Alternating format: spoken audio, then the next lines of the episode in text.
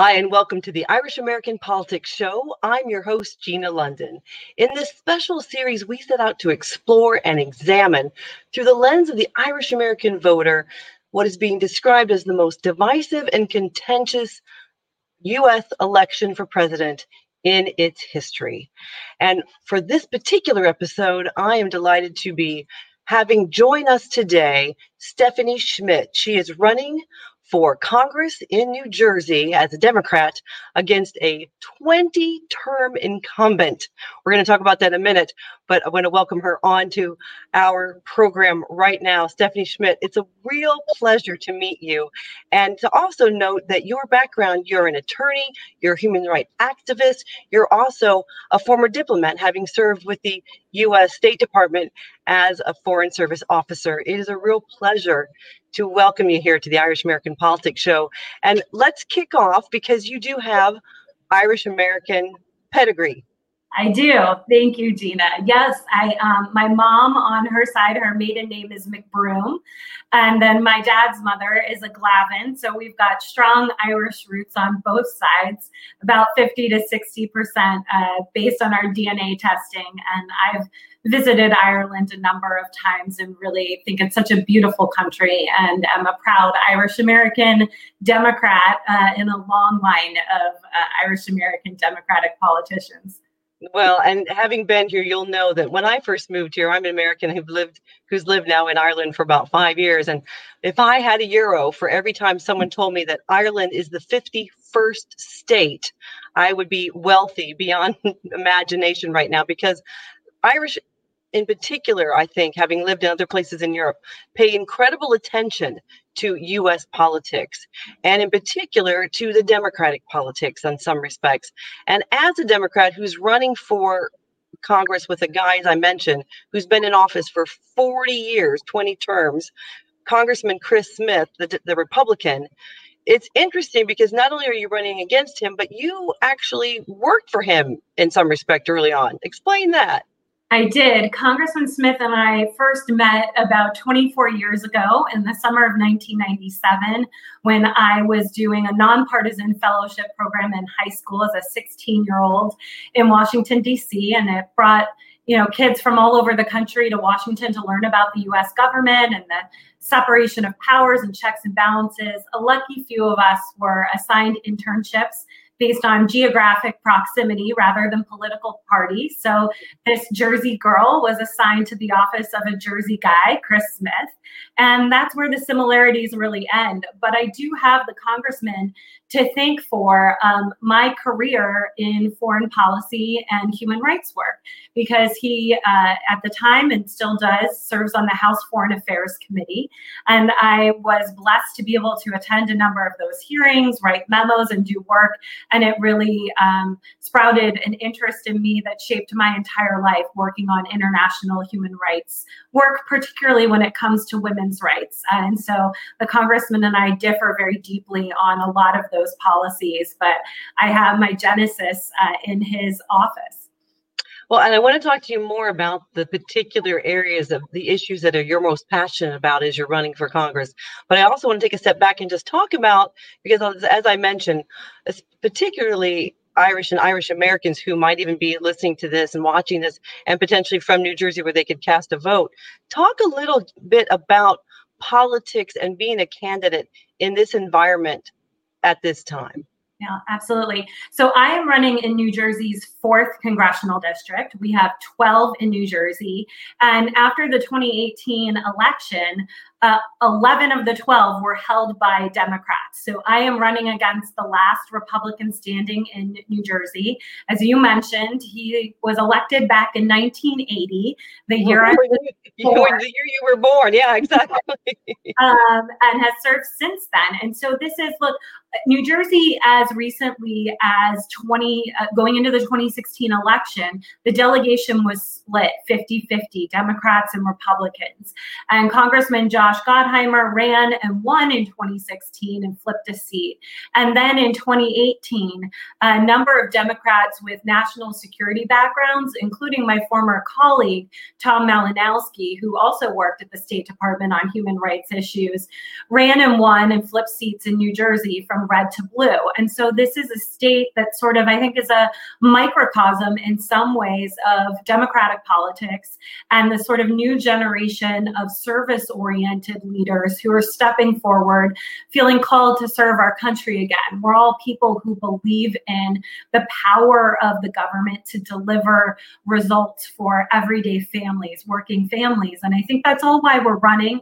And uh, we're also running because of our national security concerns. You know, this is not the America that many of us served overseas. It's the, the messages being put forth right now by this administration are not uh, why we signed up to serve our country, uh, are not emblematic of American values of uh, exceptionalism and human rights and openness to immigrants and uh, you know welcoming that beacon on a shining hill. Um, those are the American values that I believe in, and it's why I stepped forward to run for office during this very difficult environment because it really is a calling uh, for me. It's about serving my country again in a different way.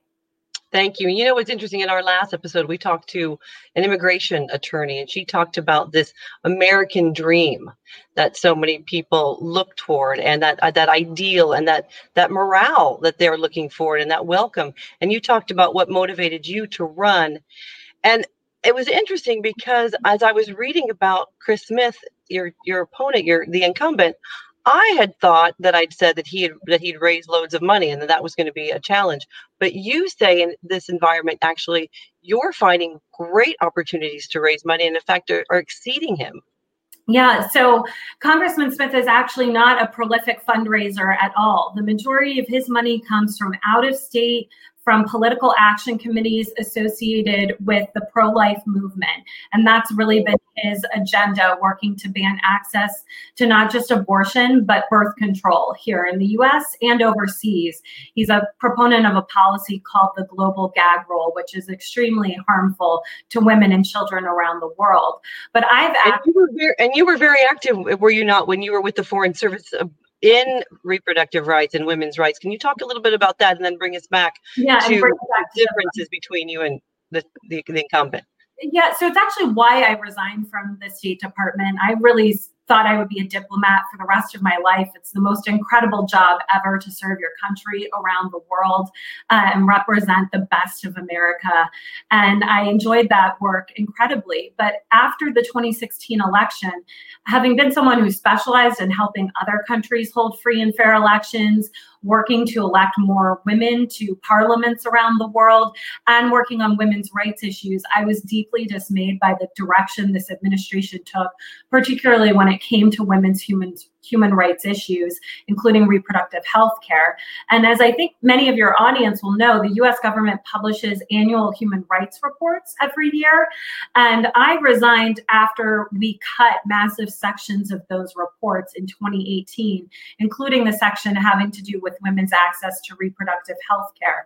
And I actually went to a nonprofit and uh, led the fight. I sued the Trump administration twice over those deletions and wrote a bill that is now now in the United States Congress um, has been introduced called the Reproductive Rights or Human Rights Act.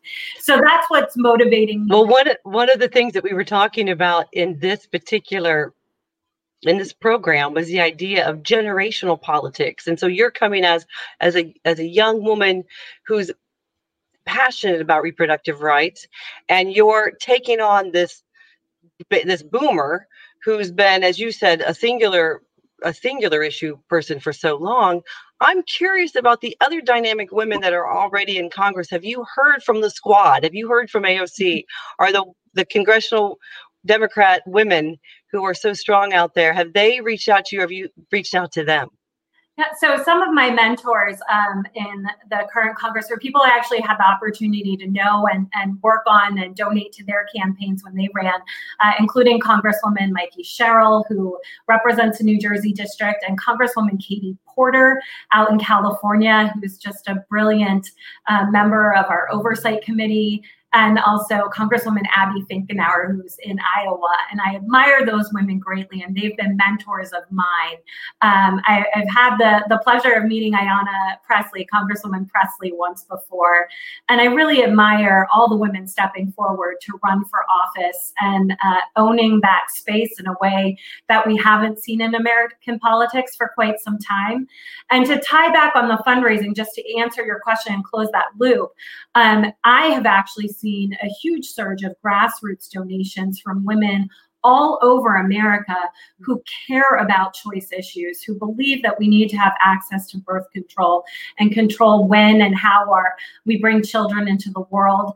And so that's been amazing. And I've also had a lot of support from our national security and foreign policy community, folks who have worked with Congressman Smith over the years in his role on House Foreign Affairs and know that he is pursuing a very extreme agenda over just a select number of issues. So it's the contrast here is that I'm not taking money from corporations or PACs. I'm only mm-hmm. taking money from grassroots donors, but I've been able to outraise him uh, twice now. And we believe we'll have more cash on hand as we close this election out.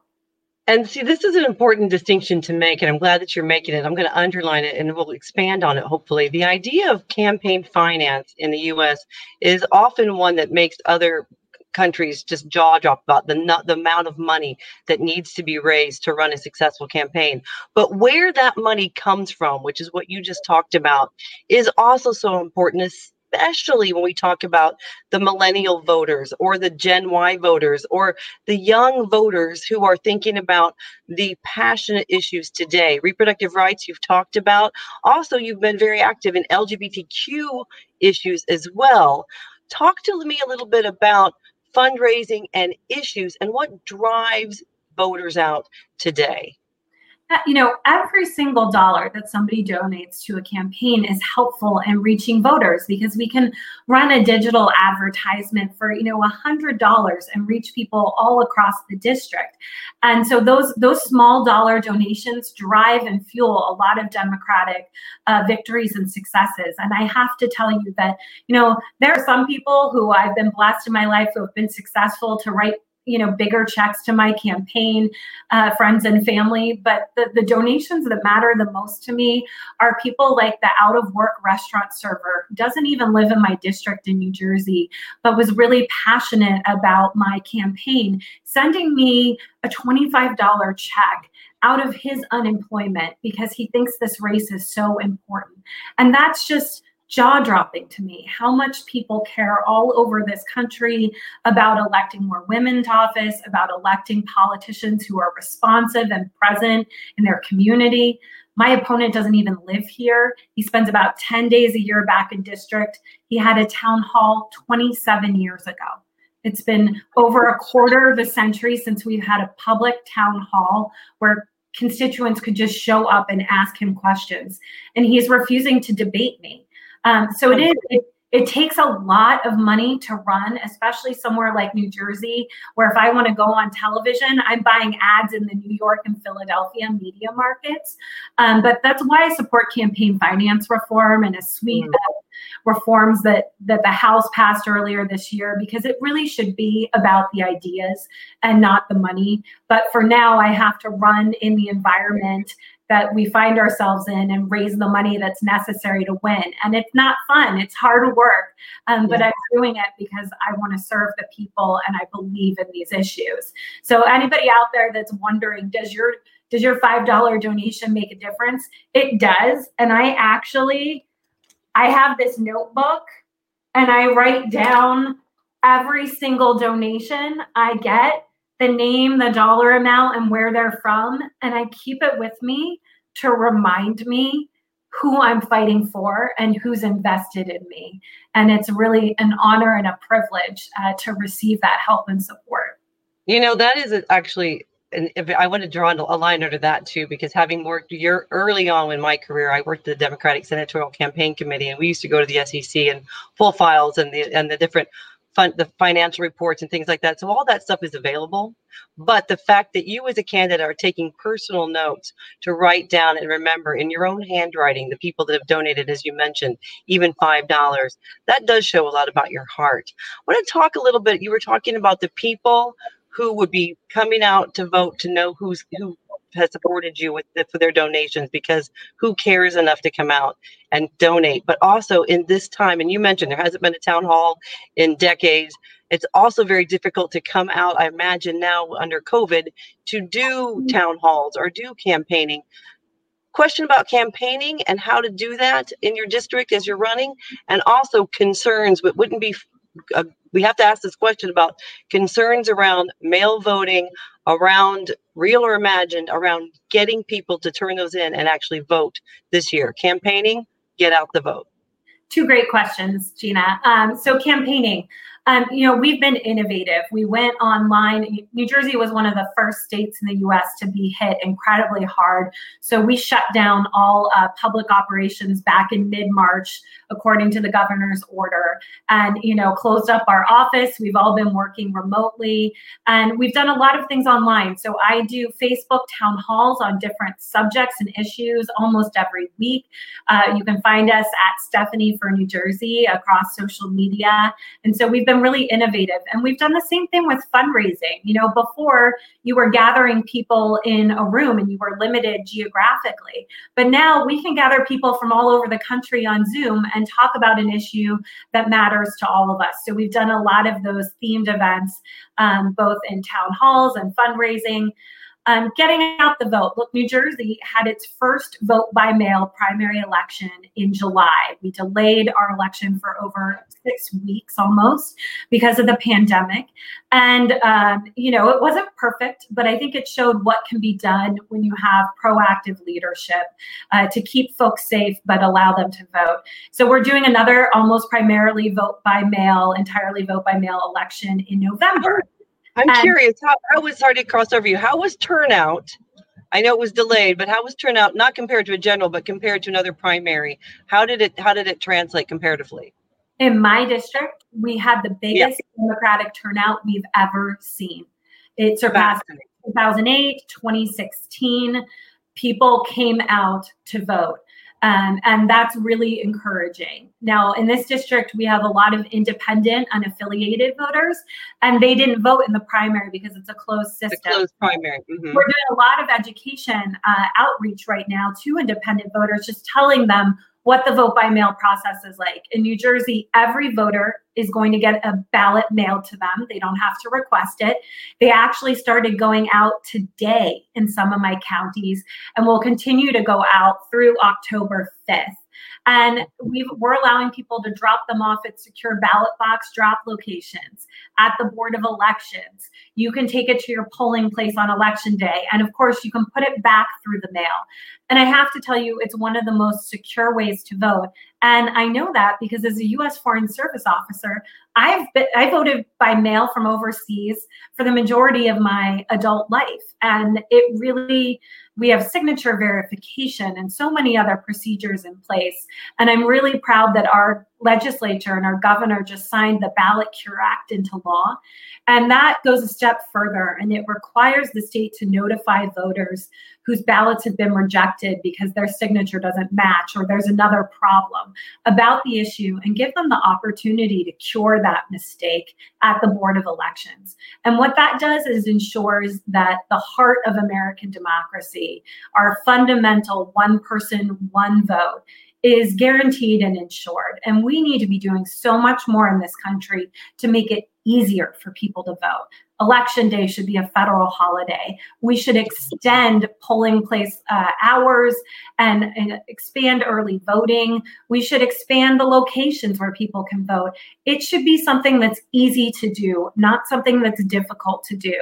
And anybody that fears people voting is not somebody who's winning on the ideas and that's such an interesting aspect is that the idea that republicans will be would be uh, largely opposed to making things simpler does speak greatly to what might be the concern about encouraging more people not fewer people to vote when we have this type of false rumors about the concerns around mail voting and these rigged election claims that we're hearing and i say that not trying to be unneutral but that every reputable organization has said there is no evidence of, of expansive voter fraud. It is it is a safe and, and secure way to, to vote. My last state that I lived in full time was Colorado, and it's been doing pure mail in, in ballot votes elections for years. Talk though about the importance to get out the vote in this election, how important margins are. I know there's a lot of discussion on the general presidential election about the electoral college, but in your district, in the congressional districts and Senate races, it is one person, one vote. That's what gets it across the line. How important is it then if you get that that request to mail in your ballot that they mail that in? Back to your point about a five dollar contribution matters. How important is each person's vote? It's so important. I, I, know. I mean, I've talked to people who say my voice doesn't matter. It's not going to change anything. That is just not true. We know from the 2016 presidential election that there were so many folks who sat at home and didn't vote, more people than supported the current president. And so it's critical. And at the lower level, I, I've seen school board elections, town council elections decided by less than five votes. I have a friend who ran for Congress in Texas in 2018 and lost by less than a thousand votes. And I'm so proud that Gina Ortiz Jones is running again. And her Republican opponent was so afraid of running against her again that he retired from Congress at the ripe old age of 43. And she's going to flip that seat. And that's an illustration to you. You know, there are hundreds of thousands. Most congressional districts have anywhere from 600,000 to 800,000 voters in them. And this elect that election was decided by less than a thousand votes. It really is critical. And I, you know, it's a right that many people fought and died for and mm-hmm. protested for and struggled for in the history of our country and around the world. And I think, particularly as a foreign service officer that worked on elections issues overseas, I can tell you there are so many folks who who literally would die to have the opportunity to cast a democratic ballot in an election in countries around the world. And we as Americans need to recognize the privilege that we have to vote in our elections in this democracy and exercise that privilege and that obligation to to be a voice and to have a say in how our country will be governed. There's too much at stake this year to sit at home, and it's never been easier to vote, at least in New Jersey. You know, Stephanie, as I, as I heard you speak about the seeing what it, people will go through to become a part of a democratic ballot or election procedure in other countries, I, have lived o- overseas, not just in Ireland, but I was a I worked with a, with an NGO that was in the the democracy building for a while and living in Albania or working as an election observer in Albania and living in, in Nigeria and, and Egypt and seeing what these people are struggling against. I could tell the level of passion and care that you that you the heartfelt description that you that you had as you described that. And it made me think about the heartfelt stephanie schmid who decided to run for congress in the first place. Take me a little bit into off the election campaign and just what it means. Well, how, when you decided to do this that whole journey discussion but really as a, a, child of Irish immigrants at some point and talking about what it means for people who've struggled to get to where you are today. What does it mean from a personal perspective to be a Democratic candidate? You won the primary, you're the candidate for this district for the House of U.S. Representatives. Oh, Gina, it it is the greatest honor and privilege of my life. And you know, I my story is the American dream. I come from this very long line of strong women, and in particular, my mom, who was the first person and the only person of her generation to go to college. And she grew up with a, a dad that didn't think women should uh, get a college degree. And so she had to work to put herself through school. He didn't speak to her for several years, but she knew that uh, the pathway forward to success for our family was getting a college degree. And I'm so proud that she did that and put me in this position. My dad's mom uh, left her husband when he was just an infant. It was an abusive marriage in 1950. And she had the courage to leave to build a better life for him and her. And I just, I carry them with me on the campaign trail. I carry the women in Haiti that I met who literally, when they announced they were running for office, faced threats of violence and death just for being a woman, putting their name on the ballot to serve their country.